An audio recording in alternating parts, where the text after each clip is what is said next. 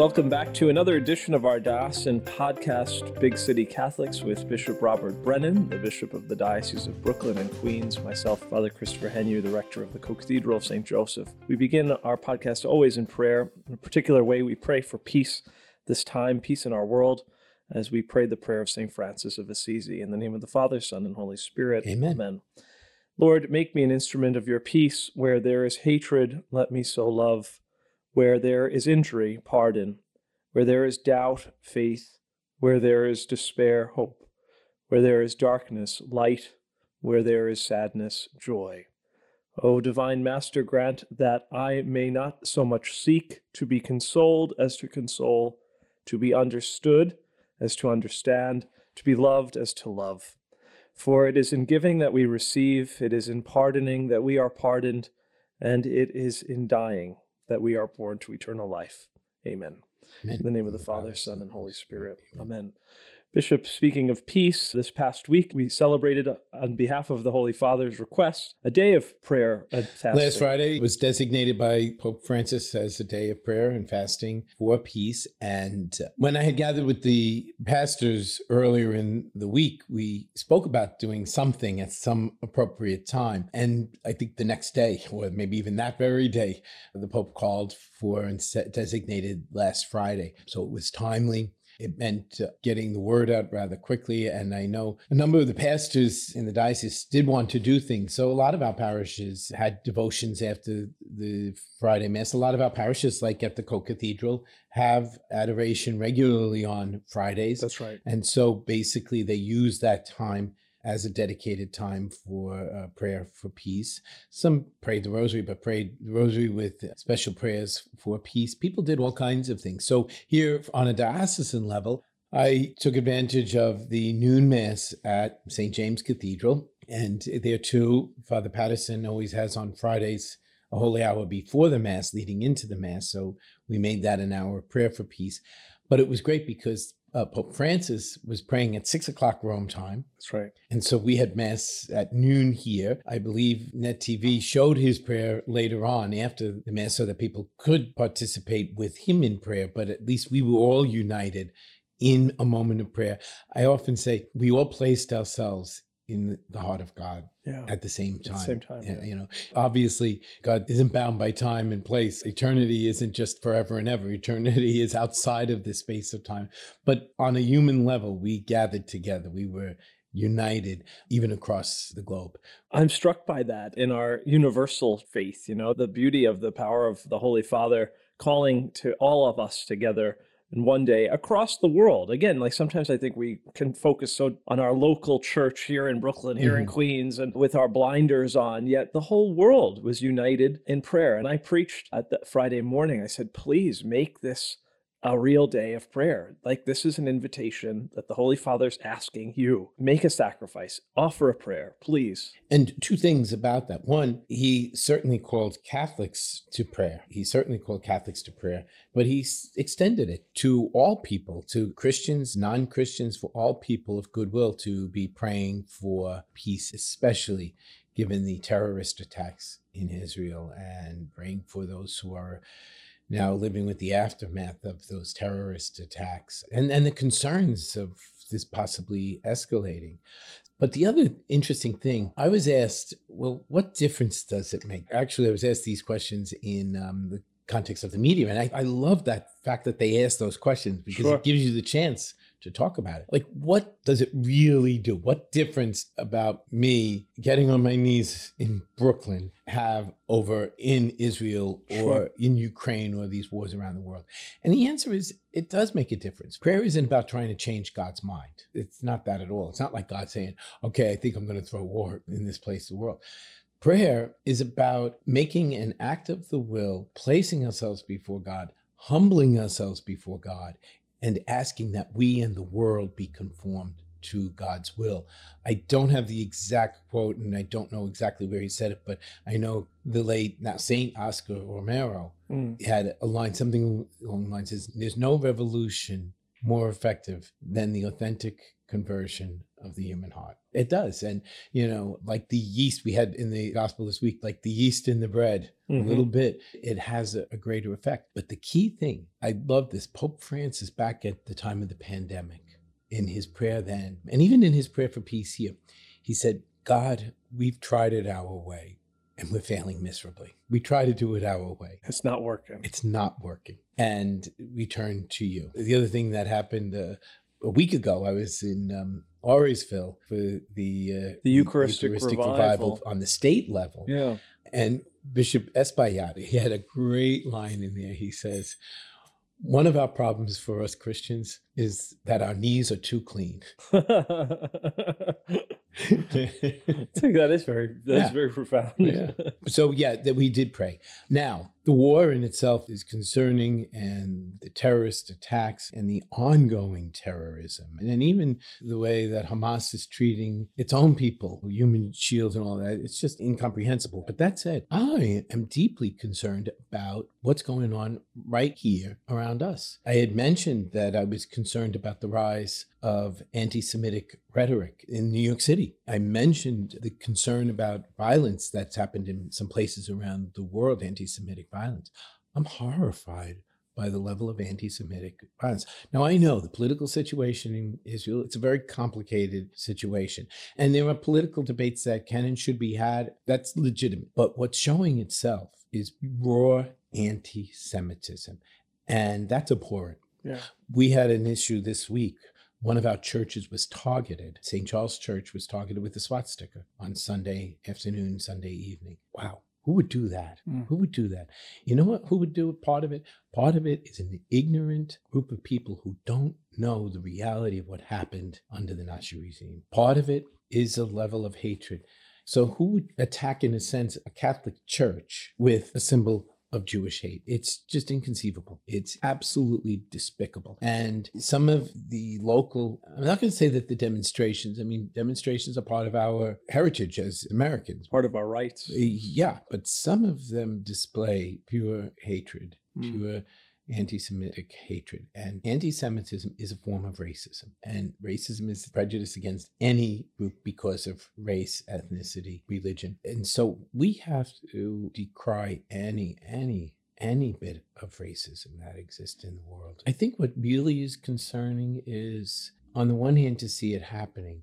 But on the other hand, to see it as being excused, that's baffling. When you see in some circles that They try to justify Yeah, these you know. acts. the acts and the hatred against a group of people. So, indeed, we pray for peace. We pray for peace throughout the world. We pray for those who are in harm's way. We pray for all the innocent civilians. And we pray for everybody Jewish people, Palestinians. But first of all, I need to say a word of solidarity with our Jewish neighbors and friends. There are many Jewish families here in especially Brooklyn, Queens, who are family affected by the war and are incredibly worried. So we stand with them. We stand with those who are suffering because of some of the hatred that's around. We stand in strong solidarity with our neighbors. So we keep praying. Can you believe we're already in November? It's wild. And where we talk about all this that's happening in the world, I think in a sort of a, a light way, but in a real way, it makes me long for when the Prince of Peace will reign in, the, in mm-hmm. the, our world and, and where eternal life comes in, where we can be in a place of eternal peace with God. This November is a month of remembrance. It's Right. a month of prayer. it starts off in an impactful way. November starts off very, very powerfully. We get right to it. On the 1st of November, we celebrated this week All Saints' Day, That's right. a holy day of obligation. We celebrated with all the saints. And then on Thursday, we celebrated All Souls' Day in that sense of remembrance. So we get right to the heart of it, Yeah. right to the point. Yeah. And we're reminded in the Western Hemisphere, it kind of fits the time in the season, right? That's right. Yes. as the leaves are turning. Um, just this week, I'm watching to see the colors, and I saw them upstate. Saw a little bit, but all of a sudden this week with the rain on Sunday, I'm seeing them on the ground. They're all on. so you see the signs of the harvest. You see the signs of the changing of the seasons. In a sense, it's like a dying, Sure. a time of dormition. That's right. But this time of dormition always has the hope of new life to come. And that's exactly what these days of November are for us in the church. We remember those who have died from our own members and family. All Saints' Day is actually celebrating not only the canonized saints, but all the saints who are in heaven with God. What a beautiful way to be reminded of the need for the hope of eternal life and what's to come, you know, to be inspired by the lives of the saints, inspired by their example. And as you said, both canonized and not officially canonized, the lives of so many that are inspirational to us. And then to realize, you know, our earthly existence is not one that is meant to be forever and that we are But we are created for eternity. Exactly. Exactly. So this life on earth is not forever, but that we're created for something greater. I'm struck in a nice way about how on November 1st, so before we get to the commemoration of all the dead, we begin by proclaiming our faith in the resurrection of Jesus Christ. We begin in a joyful way and boldly celebrating all those who are living eternity in heaven with God. I love on um, All Saints Day the reading from the book of Revelation. There's a great line there. Like, who are these people who are standing before the throne and before the Lamb? And the answer is you know the answer. These are the ones who have survived the trials and the tribulations and have washed their cloaks in the blood of the Lamb. You know, the saints aren't meant to be superheroes, they're the men and the women who dealt with the trials and the tribulations of life. that's right. We all go through it. We've all gone through it. Who are the saints? The saints are the people who live the lives that you and I are living and doing the best they can with what they have, dealing with the struggles of ordinary human life. They didn't live in plastic bubbles, they lived the reality of human life with all its good and bad. And yet, they've strived to be faithful in the midst of that living in the world and all of its difficulties. They held tight and they washed their cloaks in the blood of the Lamb, which means they realized they couldn't do it themselves. That's right. They needed the help and the mercy that comes from God. They turn to Jesus Christ and they attach themselves to Him. That's what makes a saint. To do the best you can to live faithfully in the midst of everything going on in the world, but also to realize that none of us makes it on our own. That's it's right. like that prayer for peace. We tried it our yeah. way. Yeah. We can't do it our It's way. It's not working our We- way without Jesus. attach ourselves to Jesus, Yeah. and that, and that's how we begin. So we begin on a joyful note, And if I may, you know, and a hopeful note. It- we certainly do. What I loved about being at a parish with a Catholic academy, and many of our Catholic academies throughout the diocese on All Saints' Day, the young children will dress up as a particular saint. That's right. And uh, And so we do remember the canonized saints. And exactly, I, in fact, my niece who lives down in Baltimore sent me a photo of her children. The four of them were dressed as saints, even the youngest, the almost two year old. So they all went to church as saints or as Blessed Carlo or Uh, yes, yes. um, it's refreshing to see that tradition continue on. Yeah, but it's joy filled, and It's- and it's uh, as we start the month on that note of joy, celebrating the lives of the great saints and of all those, and then we, we, move. in a sense, it's like I don't know if you've ever done this. You begin the mystery by reading the last chapter. we know the end of the story. We start off with the end of the story, and so that's what we're doing. We're Yeah. starting with the end of the story. Yeah, and so then we move into this beautiful month of just remembrance. Of course, of not just certainly All Souls Day, which I think uh, you and I have spoken about. Of the two days, All Saints and All Souls, maybe it's the Irish in me. I love All Souls Day. I think for me as a priest, the people who come to Mass on that day, although not a day of obligation, many more come, I think, on, on All Souls Day uh, to remember in a particular way their loved ones, their parents, their grandparents, but to be reminded that every day at Mass is a day of remembrance. Every day at Mass is a chance to pray for those who have died and, and to be united with our loved ones. And so we enter into that month of remembrance. It has a more somber, serious tone.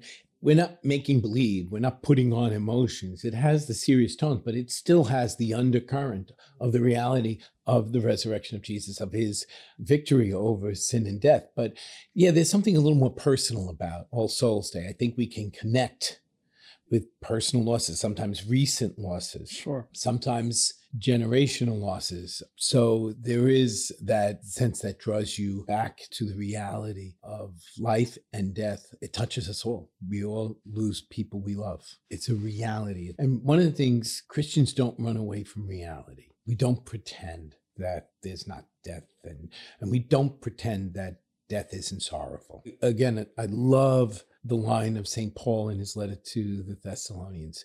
Brothers and sisters, we would have you be clear about those who sleep in death. Otherwise, you might grieve like those who have no hope. He doesn't say don't grieve. Mm-hmm. Grief is real. Grief is an expression of love. But we would have you grieve as people who have hope. We have you grieve as people who have hope. And that's the difference. So I'm saddened for the loss of the person who I knew and loved and the change that this means for my life and there's an ache that remains for a very long time especially like with the widow or widower or Mm-hmm. it might be a lifetime there's an ache that doesn't necessarily go away we grieve but we grieve with hope because we look forward to the fullness of life for that person and we look forward to the life to come where we will be reunited with God, with our loved ones for all eternity. When you mention we don't run away from reality, I often am asked a good number of times, people say, why are Catholic funerals, if we're meant to be celebrating the life and celebrating eternal life of the deceased, of the departed, why does it seem so sad? Because we're not running from reality. We're, It we are sad. Yeah. Uh, We are both saddened by the loss of our loved one and joy filled in the Right. hope of what's to come for them. And, you know, some of those situations are tragic too. You can see the depths of the emotion, but we don't give up. I'm going through all the different funeral readings. One of the readings we don't use very often, but that I reflect on a lot is from the book of Maccabees. And basically, what happened is that there was a battle and a lot of people were fallen. And it turns out that some of them were wearing an amulet, a medallion to a pagan god, kind of like covering all bases. Mhm. And basically, the faithful prayed for them and took up a collection to make a sacrificial offering on behalf of those who had died, to pray for those who had died for the forgiveness of their sins. And I love this. In doing so, the author of the book of Maccabees says, they acted in an excellent and noble way, for they had the view of the resurrection of the dead in mind. Because if they did not believe in the resurrection from the dead, it would be useless to pray for them. And so, there too, even grief itself is an expression of faith in the resurrection because what good does it do to grieve? What's gone is gone, what's over is over. But that's what grieving with hope is about. We grieve because we long, because we long for something.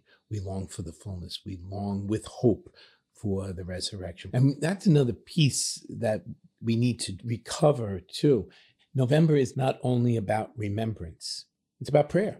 It's about praying for those who have died. The scriptures tell us over and over again that we need to pray. We pray asking for the mercy for God's forgiveness. We pray asking for the Lord to grant to this person the fullness of life.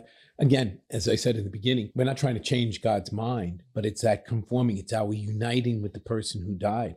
And we ask them to pray for us still on the way. So we talk about the communion of saints, the bonds of affection that tie us together in this life do not unravel in death. So we're still connected to one another. And we do need to pray for those who have died. That's what the Lord asks us to do. And that prayer, like the book of Maccabees says, is an expression of that faith and hope because prayers would be useless if we didn't believe in the resurrection, if we didn't believe that there was life after death, and if we didn't believe the last things death and judgment and eternal life. We take with us all the good we've attempted to do. We pray for those who have died that they lived the faithful life, survived the trials and tribulations of this life. We pray that they united with Jesus Christ, and, and so we commend them to the loving hands of God in prayer. I once heard someone say it's a very depressing thought, but it's just this sort of the secular world that's seeping into our into the minds of our youth and people of this world that when the last person on earth who remembers us, say someone died 100 years ago and, and the last person on earth who remembered that person dies, once your memory ceases from existence, you're not an author, you're not written about, that you're no longer remembered, you're forgotten forever. They thought like, you know, this is why we have to make a name for ourselves. And totally a lack of humility, of totally falling into the sin of pride, etc. But the reality is that in our church, no one is forgotten ever. We're praying for people who have died, not just yesterday or within this That's right. year. All Souls Day is about all souls. So the church commits itself in a very special way. First of all, every single Eucharist every single Eucharist, we pray for those who have died, for those whom we know, and for those who have died throughout the ages. Exactly. Bring them and all the departed into the light of your face. So we're praying, we're connected with that communion saying, praying for people for all the ages. But the other thing is that we're never forgotten by God. That's what's recalled. You know, I may have said this before. When I was secretary to Bishop McGann, the rector of the cathedral was Monsignor Mulligan. He was my high school principal. So I, I ended up serving alongside of my high school principal. And he had an expression he used at funerals all the time. He said this every single funeral. He spoke about how the world talks about they continue to live in our memories. And he said, that's probably the most fragile place to live. Yes, of course, our beloved, more recent dead are in our memories. We keep their memories alive. We tell the stories. Those are things that are important to do. But we don't do it to keep them alive. They're alive, they're living with God. We do that to keep us in their presence, to keep them before our eyes, to remember that they are alive, that we're not just talking about a person from the past, but they don't live in our memory. They live in eternity with God. Our memory doesn't keep them alive. Our memory helps us and builds that bond of communion. It transports us to that other world. They don't need to be transported to this world. We need to be transported to theirs. But the reality is, in death, they're more alive than we are. And our memories are fragile. Absolutely. Our memories are fragile. So that I wouldn't want to depend on being alive by memory. The other pet peeve I have is the expression for a funeral, a celebration of life. You see, this world is trying to get away from the reality of death. The world tries to deny death. And so we're not going to have a funeral, we're going to have a celebration of life. And even at the funerals now, we call it it's a celebration of life. Not really. It's actually a celebration of the new life, a celebration of life in eternity. But again, there too, it's an act of fervent prayer for the person who died. There was a woman I used to speak to often at St. Agnes, and I think she was a tremendously holy woman. And she died with the Little Sisters of the Poor. And she used to say, Don't you dare canonize me. When I die, you pray for me. When I die, pray for me. Her fear was, you know, she knew that people recognized her goodness and her holiness. And she said, Please pray for me. And I think of her often. As we pray in the prayer over the offerings at many of the funeral masses, should any stain of sin have clung to him or her, or any human fault have affected them, may it by God's loving grace be forgiven and wiped away. I love to use that because we have to remember that for every one of us, there's the stains of sin that have clung that prayer us. is being uttered by one with stains of sin. Yeah, exactly. You know, Exactly. the priest, in my case, the bishop standing at the altar. Yes. But we are united with each other. We wash our garments in the blood of the Lamb. We need his help and mercy. You know, this month of remembrance is also, there are many different opportunities for prayer throughout the month of prayer and remembrance. Like I know we'll have a mass praying for the deceased, bishops, priests, and Deacons. deacons. Many of our religious orders of sisters and brothers will remember their beloved memories throughout this month. Many Catholic organizations, the Knights of Columbus, will offer sometimes a mass of remembrance for those who died in the course of the last year, for all of their members, but especially those in the course of the last year. I commend that. I really do. And, and again, it shows how the seasons lead us to a rhythm of life that just fits so that we come to the end of this month with the remembrance of Thanksgiving, but the month ends in transitions depending on the course of the year into the early days of December. But the month ends with Christ the King. The gathering of the harvest. So we begin on the first with the celebration of all saints we begin on either the last or the penultimate Sunday of the month with Christ the King. And then we go right back into Advent, into that hope of the new life and looking forward to the coming of Jesus among us. So there's a beautiful, beautiful rhythm to the whole of that. Bishop, there's so much I think that we can discuss on this topic, especially because our faith is so rich and provides so much to know and to reflect on about death, resurrection, especially now in our society where we see legislation coming forth about euthanasia and all the other topics that affect this. So I hope that during this month of November, you and I might We'll other be able to talk about our ultimate hopes, Yeah. the ultimate hopes that you and I were made to live forever. Not on this earth, but we were made to live forever. This weekend, by the way, is Marathon Sunday, right? That's right. We all make our plans accordingly so as not to be trapped Yes. in our uh, in our dwellings. But it talks about how we live our lives. We're not in a sprint; we're on a marathon. That's right. And we have the long view in mind the fact that we're made to live forever. So yes there's so much more we can talk about during these days of november. Perhaps maybe you can end with a blessing and a prayer